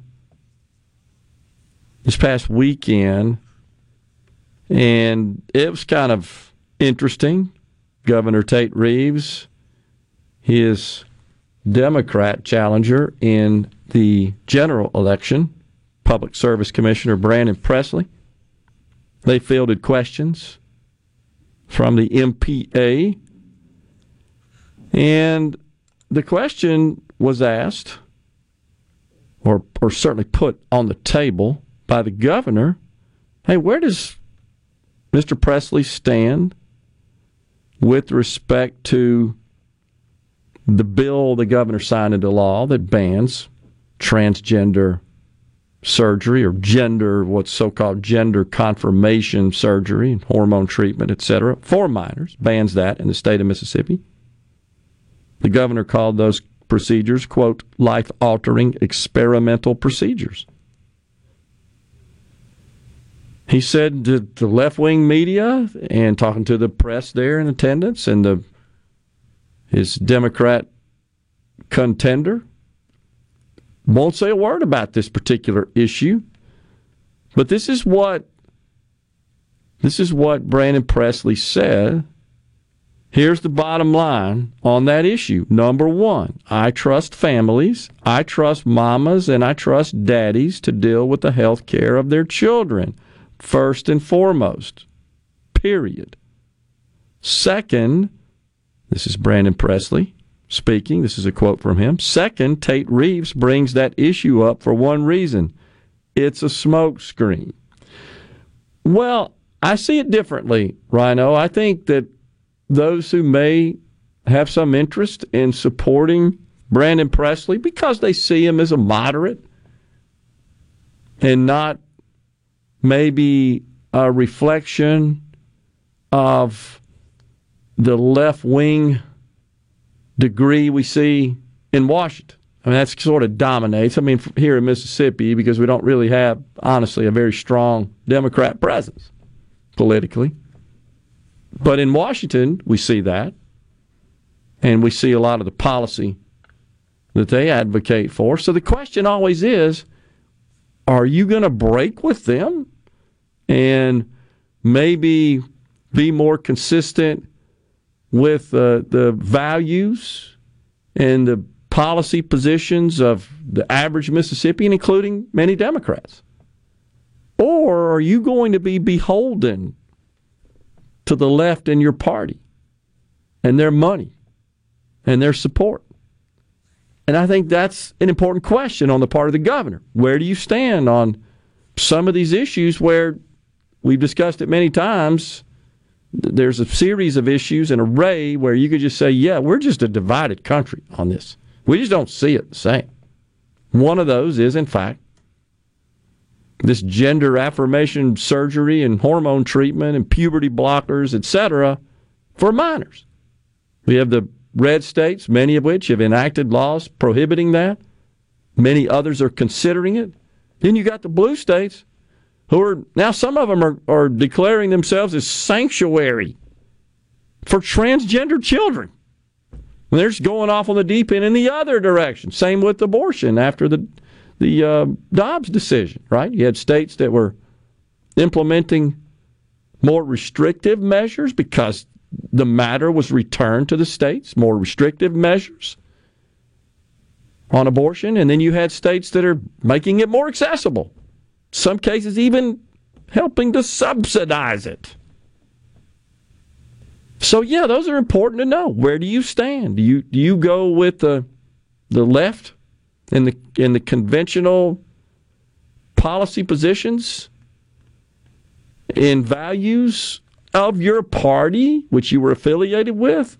Or are you going to try to play the middle of the road here so that you're more attractive to voters in Mississippi? I think that's those are fair questions on the part of the governor. Where do you stand? But that's there you go. Um. Mister Presley also talked about his past history where he says, quote, I stood over the coffin of a loved one killed in the line of duty as a police officer. I think that was his uncle, if I'm not mistaken. And, I mean, man, that's terrible. I, I, I weep for you. I pray for you and your family in that respect. I, I am aware that that happened. I don't know exactly what that has to do with being governor. That's the issue I have. When you try to sort of maybe play on the emotions of people for political gain. I, I I don't care for that, honestly. It's fair for a person to discuss their background. Absolutely. But it does seem like Mister Presley tends to emphasize that a lot. I grew up in Nettleton. You know, I can almost recite it myself. We didn't have a stop sign, and my... all the other stuff, you know, about. He loves telling the story about having to fill up three-liter bottles so he could take a shower. Yeah, all that stuff. But he's also running under the same party that believes he has privilege because of the melanin content of his skin. That's very true. Right, exactly. So that's where I have an issue, and it's just, just an objective analysis. I'm I'm not I'm not trying to necessarily um, make any other statement than that. Just this objective analysis. Let's look at the lieutenant governor's race. I promised we we would talk about some state politics. We've got, of course, a contentious one, arguably the most contentious statewide race in the coming election, the primary August eighth, I believe. And we've got Lieutenant Governor Delbert Hosemann and Senator Chris McDaniel. I've not seen any polls. Uh, I don't know where the race stands. I, I guess there was a poll. I take it back that um, that the make that the pardon me the Hosemann camp referred to, and I can't remember who conducted the poll, but it showed him with a twenty point lead or something to that effect. I don't remember the name of the polling organization. I have not seen anything released by the McDaniel camp with respect to polls. Um, and then we talked yesterday, Rhino, about the money. They released their financial reports, and the, the lieutenant governor raised a bunch of money in May, nine hundred fifty-eight thousand dollars, just compared to Senator McDaniel's roughly one hundred thousand dollars. So if that means anything, which most people do think, that funds available to run a campaign is is big, is an important factor, a critical factor in being elected. But what I've seen thus far is that the lieutenant governor tends to focus on what happened under his watch, his accomplishments under the four years that he has served the state as lieutenant governor. The senator tends to focus on the fact that he's not the lieutenant governor. I'm just being objective here. I'm not being critical of either in their campaigning. It's just what I have personally witnessed and consumed. I've seen, I've seen both speak. And so, I guess as a voter, I'd like to know, what are you going to do in the next four years? And I've not seen a lot of that discussed by either candidate. I, I have seen Senator McDaniel say he'd like to repeal the income tax, for example. I mean, that's something that's been a controversial matter now for two years in Mississippi. We got some tax reform in twenty-two, stopped short of full elimination and repeal. I've also, I believe, seen him say that he'd like to eliminate sales tax on groceries. Wants to do both. I'm all for that. I would invite the campaign to produce a working budget for the state of Mississippi that would reflect elimination of income taxes and elimination of uh, grocery sales taxes. I'd like to see that. I personally dug through that in great detail. I can't make the numbers work. You could certainly potentially make it work over an extended period of time, provided certain goals and objectives were met from a budgetary, a revenue, and spending perspective. But I, I, I think that any candidate that says they're prioritizing that, which I'm all for, okay, well, we got to have something under the covers. We got to have something of substance to support uh, such policy, to make it work economically, mathematically. We're stepping aside for a break, coming right back with Joel and Natasha from America's Roundtable radio program. Stay with us. It's so awesome! Middays with Gerard Gibert. Come on, let's get on with the show! Yes. On Super Talk Mississippi.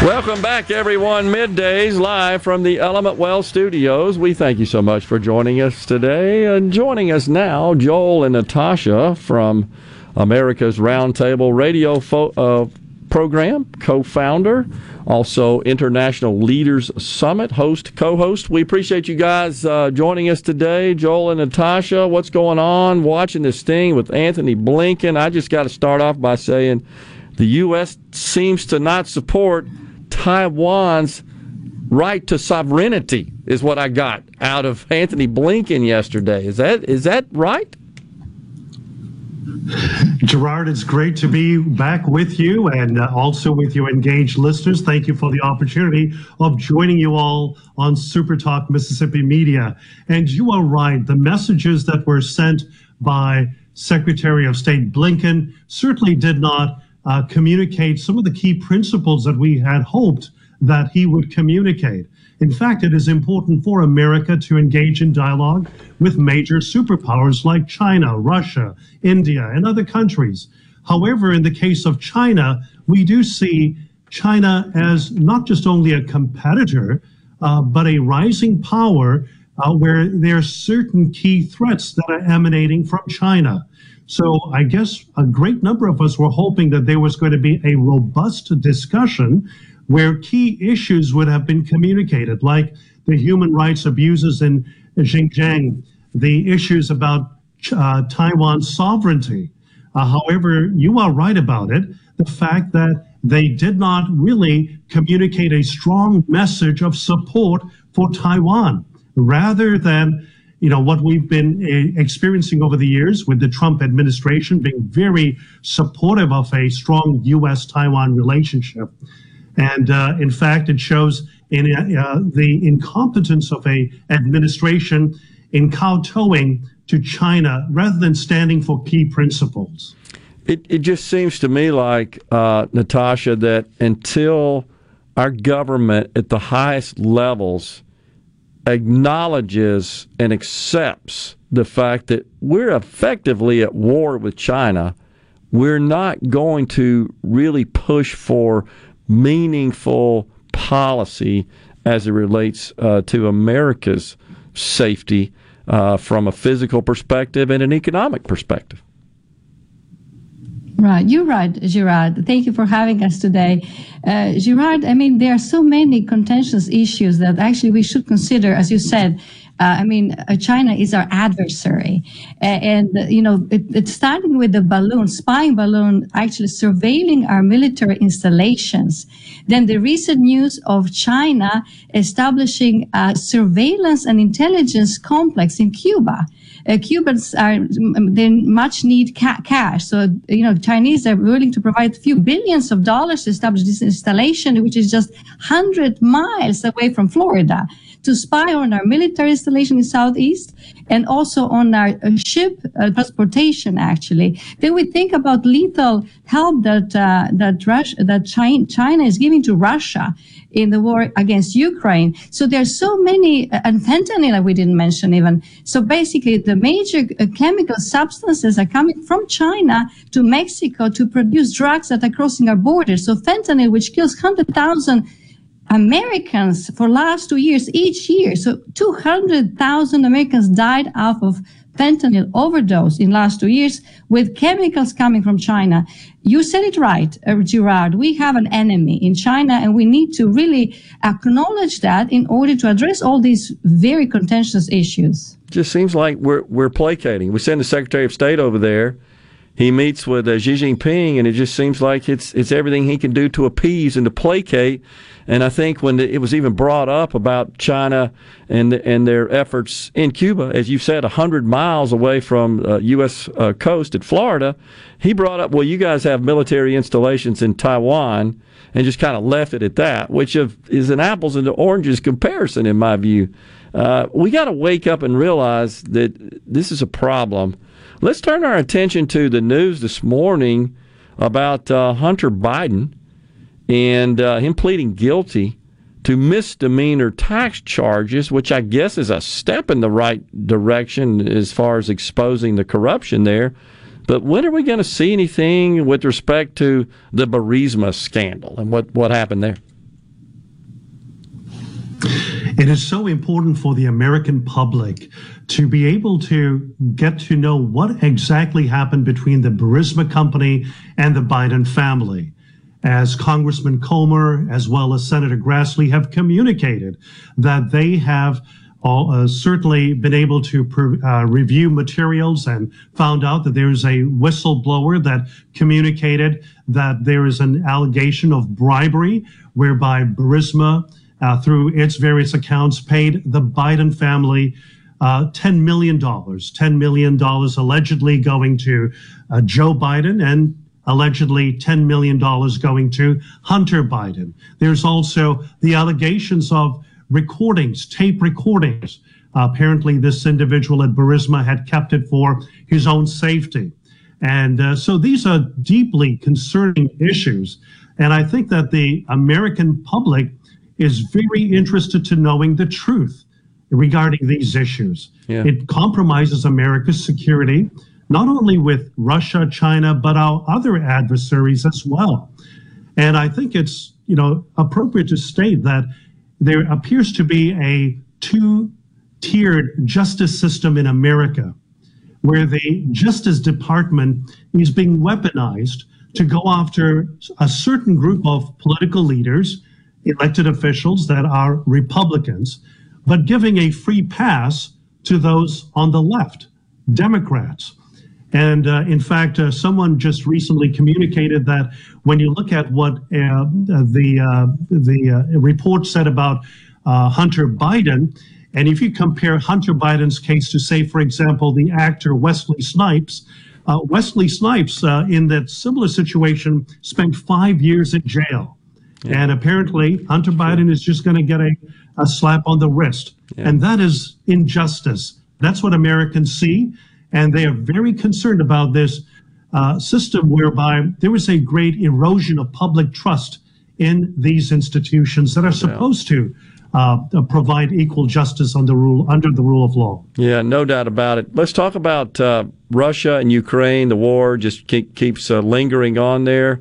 Is the U S making the right moves there, do you think, uh, Natasha? This, this thing just seems like there's no end in sight. Right.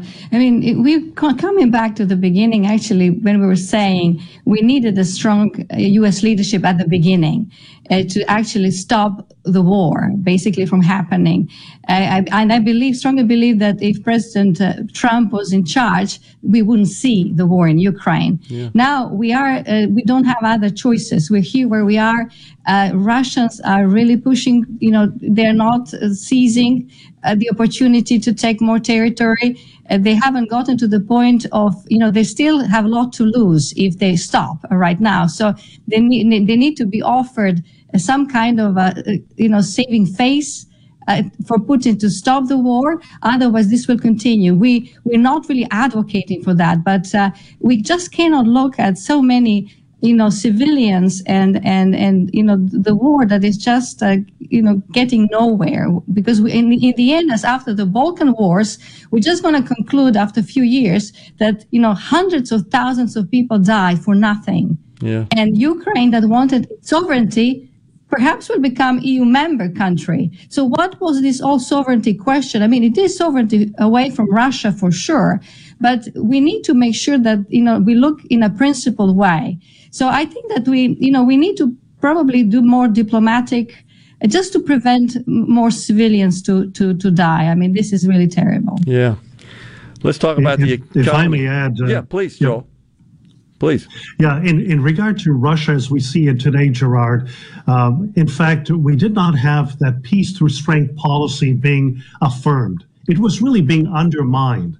And the Biden administration, as we talked about earlier on, with the hasty withdrawal, the chaotic withdrawal from Afghanistan, really showed weakness to individuals like Putin and, and Xi Jinping.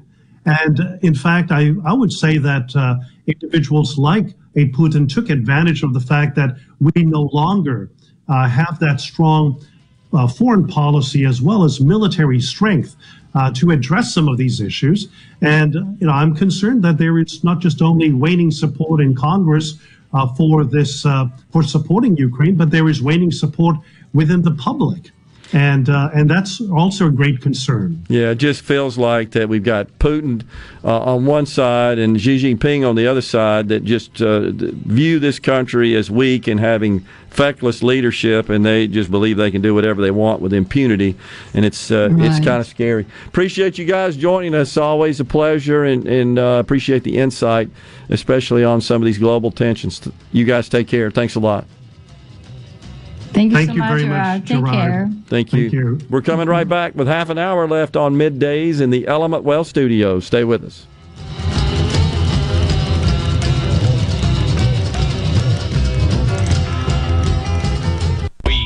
about this program. Gerard Gibert. Here we go. This is huge, huge, huge news. Huge, huge, huge news. Huge. You need to listen to this.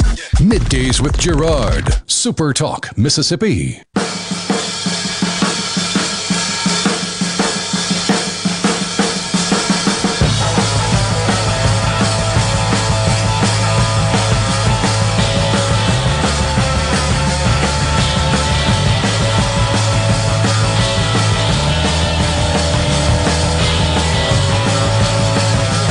I tell you what, John Bonham's hand on that hi-hat is going awfully fast on that one, isn't it? You've seen video of him playing that? Oh, yeah. He, like, just attacks that drum kit, doesn't he? The great John Bonham of Led Zeppelin, of course.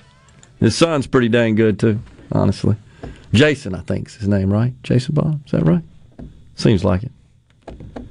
It's uh, almost a clone of him on the drums. Uh, sovereignty. I need a ruling on how to pronounce this word on the ceasefire text line. I apologize. I realized after I said it, I said sovereignty, and I'll tell you why. My head still had in it something I wrote yesterday that included the word iniquity in it. I apologize for that. Mispronounced it. That's how you do it. This person also, I just noticed a text that I don't know if we responded to, but I think it's noteworthy. Please explain how vouchers won't hurt good public schools like Oxford. That was back from March, and that was during our time slot. I guess I was on the program then. I don't know that I had a guest host, but I'm certainly an advocate for school choice. And uh, as far as hurting good public schools like Oxford, well, uh, let's think about it. Here, here are the possible results of a school choice program in the state of Mississippi. If you have students attending public schools in Oxford that opted to attend private schools, their money would follow them and be taken out of the public schools, would not be allocated to the public school. It would be used instead to fund their tuition in other schools, or it could be a homeschool setting as well. So I guess you could say you're losing the funding and losing the student as a result, so your cost should be down effectively. Then on the other hand, you could have students that would receive uh, a voucher, if you will, the amount that the state allocates per student that may apply to be admitted to the Oxford public schools. It doesn't apply just to Oxford. That's just a question on the text line. But that's the way the system would work. And there should, could would be some uh, some guidelines around that, some some limitations. You can't just let everybody just pile into one school. Obviously, that doesn't work. So, I mean, it just depends on how you structure the program. But what's the concern there, I guess, is what I'm looking for. That there's not a whole lot of demand for students to leave a good school. That's exactly right. The good schools are, are in good shape. They're protected. The ones who would have a problem, where you really would face the biggest problem, I believe, would be in areas where you've got really poor-performing schools very close in close proximity of high-performing schools.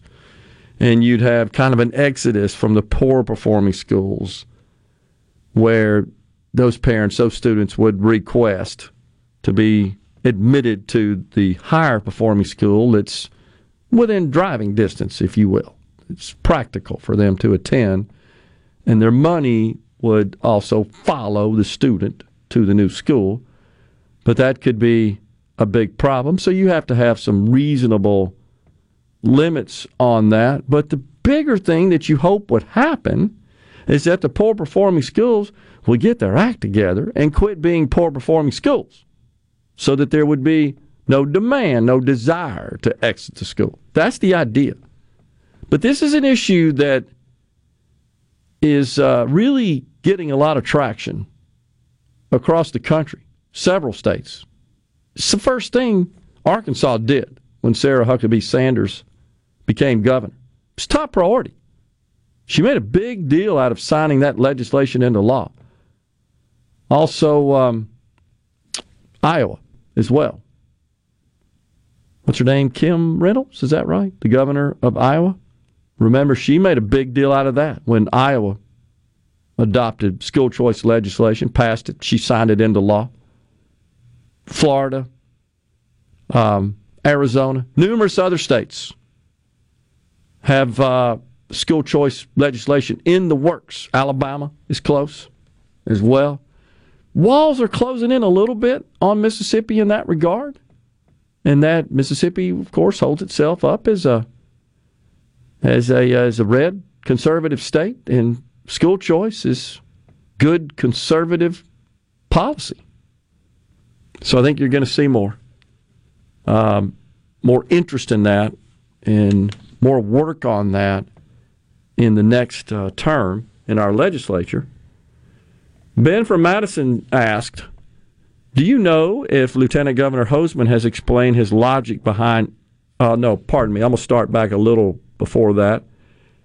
Any chance you could get either McDaniel or Hosemann on the program before Neshoba County? I'd like to hear their positions regarding the ballot initiative. That's, of course, one of the more high-profile issues uh, being debated in the state, and certainly something that I think distinguishes Chris McDaniel from Lieutenant Governor Delbert Hosemann, in that Chris McDaniel does support um, reinstating the ballot initiative.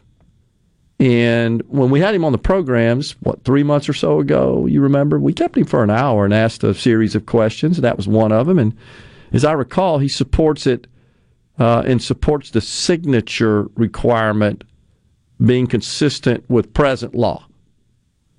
The difference between his position on that and Delbert Hosemann's is that the lieutenant governor supports a higher signature requirement.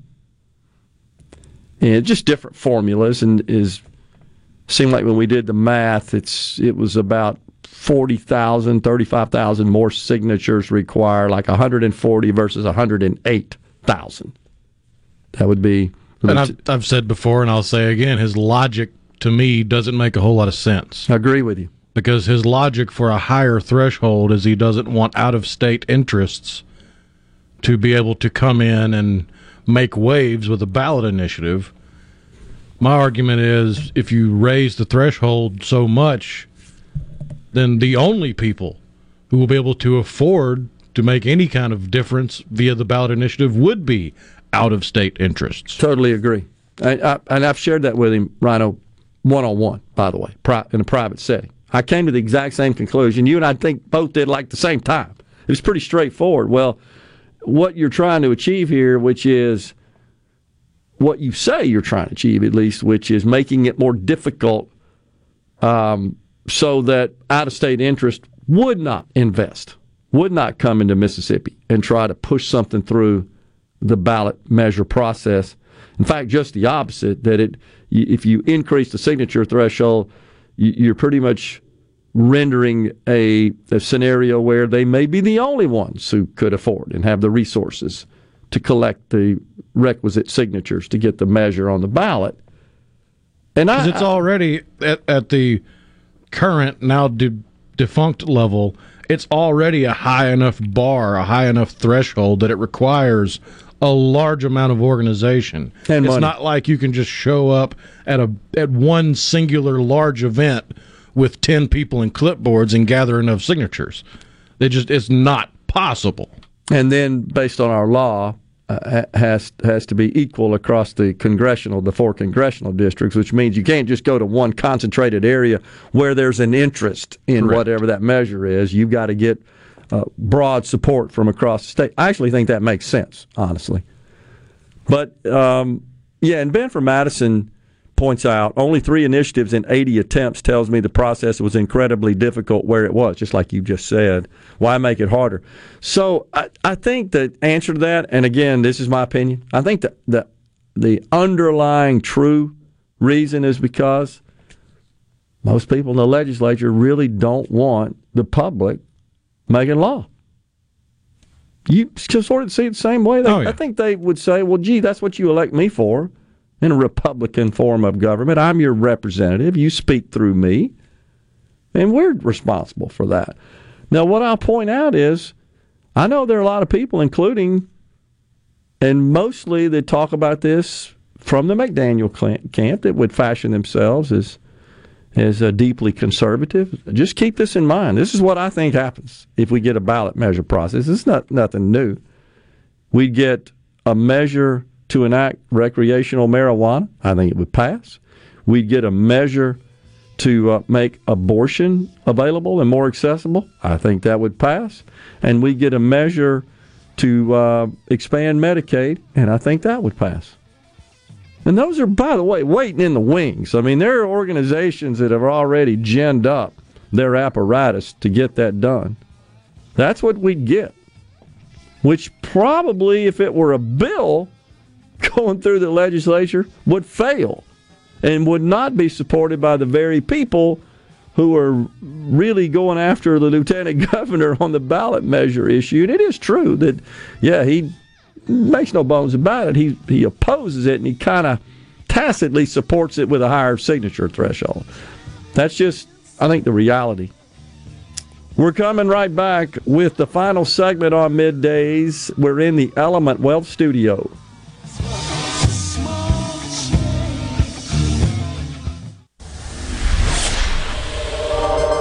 Gerard Gibert, going beyond the headlines, breaking down the stories that matter to Mississippi. Middays with Gerard on Super Talk Mississippi.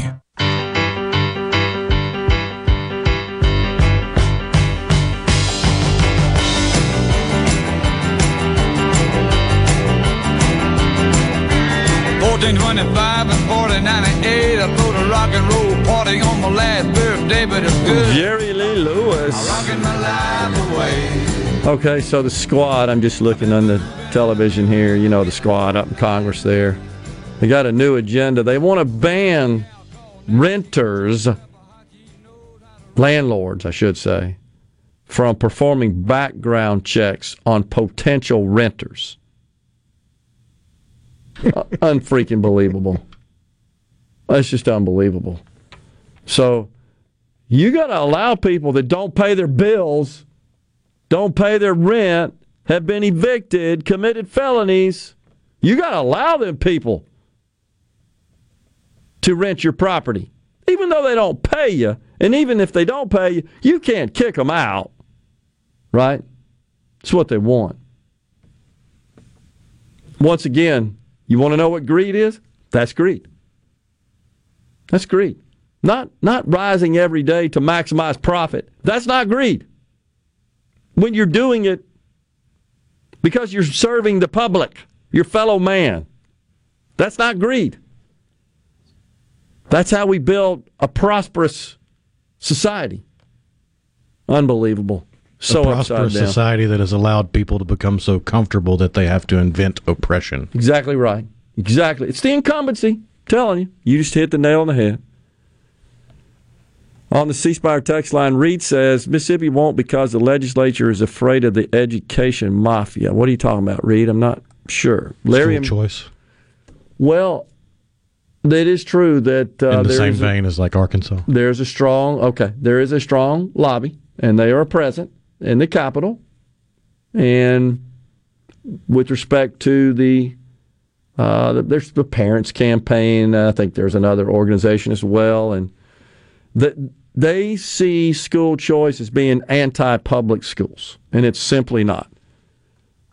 On the ceasefire text line, the same individual that said something about school choice potentially hurting good schools like Oxford says the main reason you would leave a good school would be to go to a school that had fewer minorities. Let's just be honest. Okay, I'm going to be honest. It's just the opposite. You got that totally, completely wrong. It's just the opposite. And the main reason someone said, I think it's uh, Larry and I says, I've talked to some people in Rankin County who don't really want to discuss the idea of school choice. It's not popular here where, where I live either, in Madison County, where the schools are very good, and it's because of the fear of what I just talked about that uh, completely counter to what this individual uh, said that was talking about Oxford. It's the inner city kids in the schools in Jackson that are failing whose parents would seek to relocate them to nearby Rankin County or Madison County or Clinton, where the schools are excellent. That's the concern. So it's just the opposite. And so the concerns in those districts are that the Jackson students would begin to increase in numbers in our schools, and that potentially could, I don't know, dilute the school. Well, the one argument I've seen is that it's going to become a racial issue because the surrounding school districts in an area like the metro does not have room for all the students that would want to leave Jackson Public Schools. So by having to use a lottery, you're going to have some people upset that they didn't win the lottery. Right. So this person says, I can assure you every student at Regents, I don't know what that is, school in Oxford will be asking for their money to leave Oxford School District and go to Regents. Okay, that's fine. But Regents doesn't have to accept them. That's the other piece you're missing there. And they won't and can't. But if Oxford School District's so good, why do they want to leave Oxford School District and go to Regents? Then you know what the solution to that is? Get Oxford School District to be as good as Regents. That's the idea. That's the whole idea. Sue in Greenwood says, it appears that our legislature in a comfort seat, comfy seat that they don't want to give up for some reason may be the money. I assume you're talking about the ballot measure process there, um, Sue? I I just think that in general, many of them feel like, look, you, you... It was the Supreme Court that shut down the medical marijuana ballot initiative. Oh, yeah, I saw what she said there. That's not right. He. Which uh, he, pardon me, that's right, boy named Sue. So, also, there was something else about uh, somebody asked, uh, let's say, yeah, if private schools take the government money, will it also come with the rules of a public school as in prayer and schools? The answer to that is no.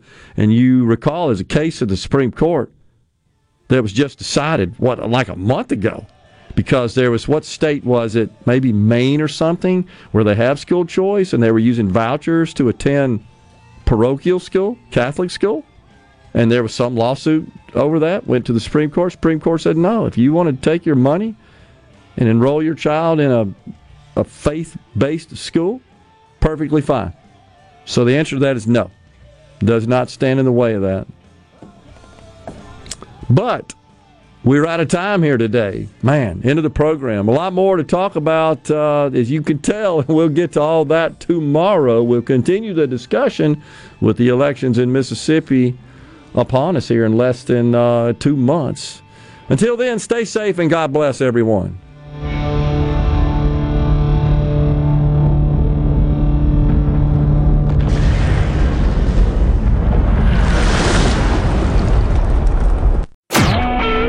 Super Talk Mississippi Media Production.